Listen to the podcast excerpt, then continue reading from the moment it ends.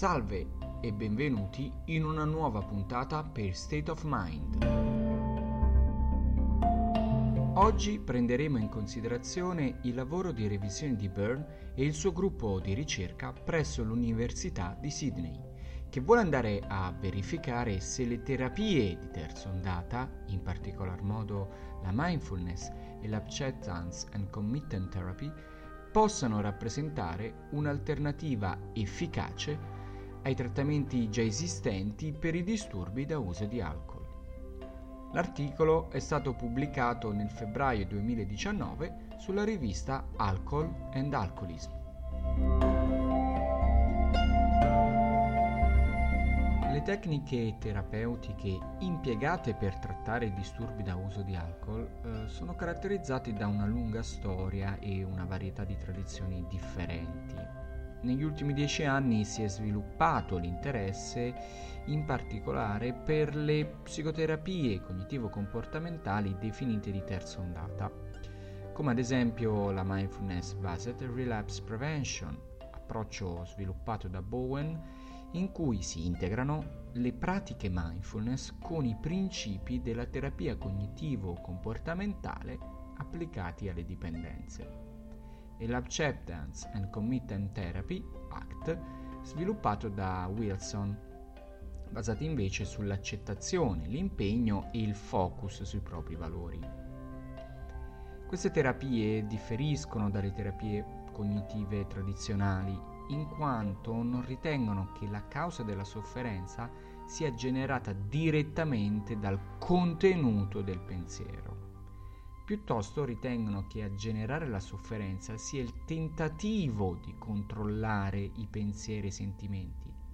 e che questa sofferenza possa determinare poi il ricorso a comportamenti disadattivi centrali nel disturbo da uso di alcol.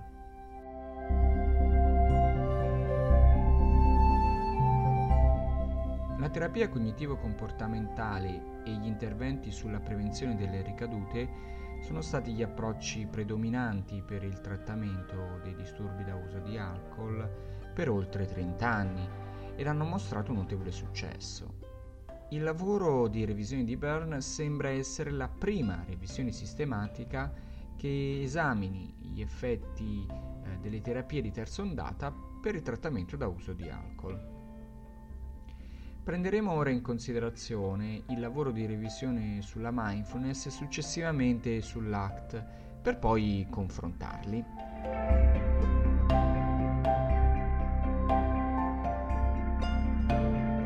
La mindfulness consiste nell'abilità di osservare il contenuto psicologico interno con accettazione piuttosto che con giudizio e reattività.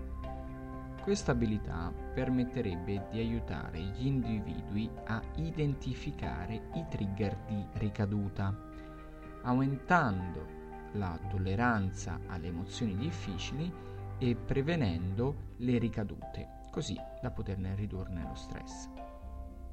Gli studi di Garland eh, del 2010 e di Bowen in particolare nel 2014 hanno evidenziato come mh, i soggetti che hanno sviluppato abilità di mindfulness e quindi in grado di osservare e accettare gli stimoli invece di sopprimerli corrono un rischio minore sia di ricadute ma anche di desiderio, di craving.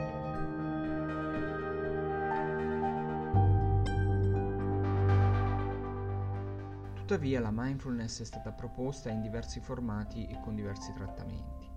La revisione di Byrne è partita in, considerando 829 articoli iniziali per poi individuarne 11 che rispettavano appieno i criteri di inclusione scelti.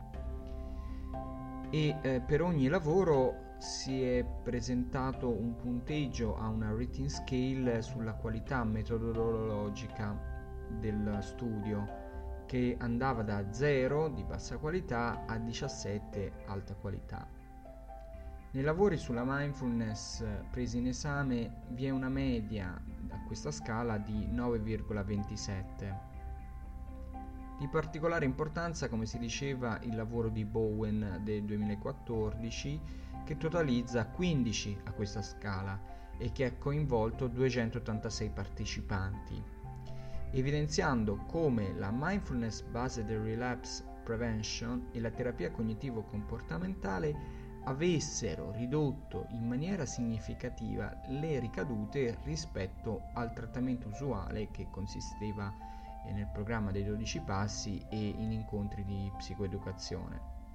Mostrando inoltre come la terapia mindfulness rispetto alle altre due terapie prese in esame avesse un effetto positivo sulla riduzione dell'uso di altre sostanze e di abuso di alcol a 12 mesi dal trattamento.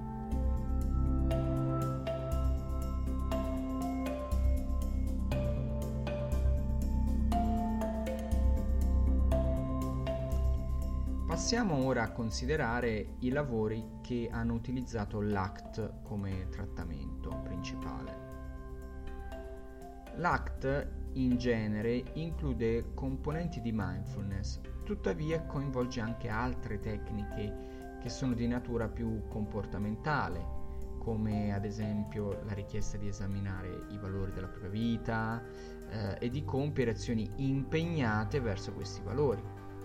Wilson ha evidenziato come questo aspetto eh, richiami alcuni punti del programma dei 12 passi, in cui si enfatizza il ruolo dei valori della vita, della spiritualità e dell'accettazione. La revisione di Byrne e del suo gruppo ha previsto i medesimi criteri di inclusione impiegati per la mindfulness, ma centrati questa volta eh, sugli studi sull'ACT. Hanno raccolto 86 articoli, di cui 6 rispettano i criteri di inclusione, i lavori hanno una media di 9,50 nella rating scale della qualità metodologica, praticamente un punteggio uniforme a quella della, degli studi sulla mindfulness che era di 9,27. In questo caso il lavoro con maggior punteggio a questa scala è quello di Techiso del 2015, che ha mostrato come i pazienti trattati con ACT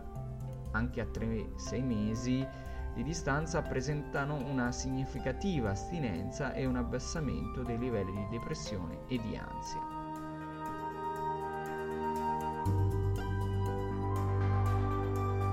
Dalla revisione si evidenzia come l'ACT e la mindfulness siano trattamenti efficaci per molti pazienti che riportano forti emozioni di sofferenza e in generale anche per i disturbi da uso di sostanze. Bisogna però dire come i lavori sperimentali che utilizzano l'ACT sembrano essere più deboli rispetto a quelli mindfulness, anche se l'ACT prevede una parte di mindfulness in sé. In molti studi presi in considerazione i soggetti hanno comunque riportato una maggior consapevolezza dei trigger di attivazione delle ricadute e un aumento della tolleranza alle emozioni difficili riducendo lo stress e quindi poi il ricorso all'uso di alcol. Si mostra inoltre una elevata accettabilità di questi tipi di trattamento terapeutico da parte dei pazienti. Ecco, uno dei problemi rilevanti nei pazienti con disturbo da uso di alcol è costituito dal fatto che queste terapie non si focalizzano direttamente sulla riduzione del consumo, Ciò potrebbe ecco, renderle più attraenti per un paziente poco motivato.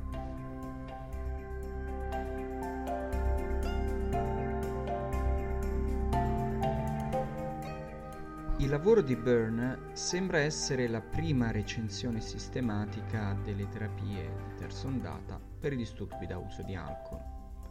In conclusione però sembra essere difficile definire questi trattamenti come più efficaci di quelli usuali, dato il numero limitato di studi, nonché i loro limiti metodologici, le piccole dimensioni di alcuni campioni e alcuni disegni di studio non ottimali. Non è possibile quindi considerare attualmente i trattamenti di mindfulness ed ACT come sostitutivi di quelli usuali, anche se Bisogna tenere presente come nella pratica clinica sia difficile che un terapeuta segua in maniera aderente una posizione teorica senza eh, prendere in considerazione le caratteristiche specifiche dell'individuo che ha di fronte. Per cui, anche se un clinico non adotta un approccio di terza ondata, abilità come il lavoro basato sui valori e l'addestramento alla consapevolezza possono essere facilmente implementati, andando così a beneficio di alcuni tipi di pazienti.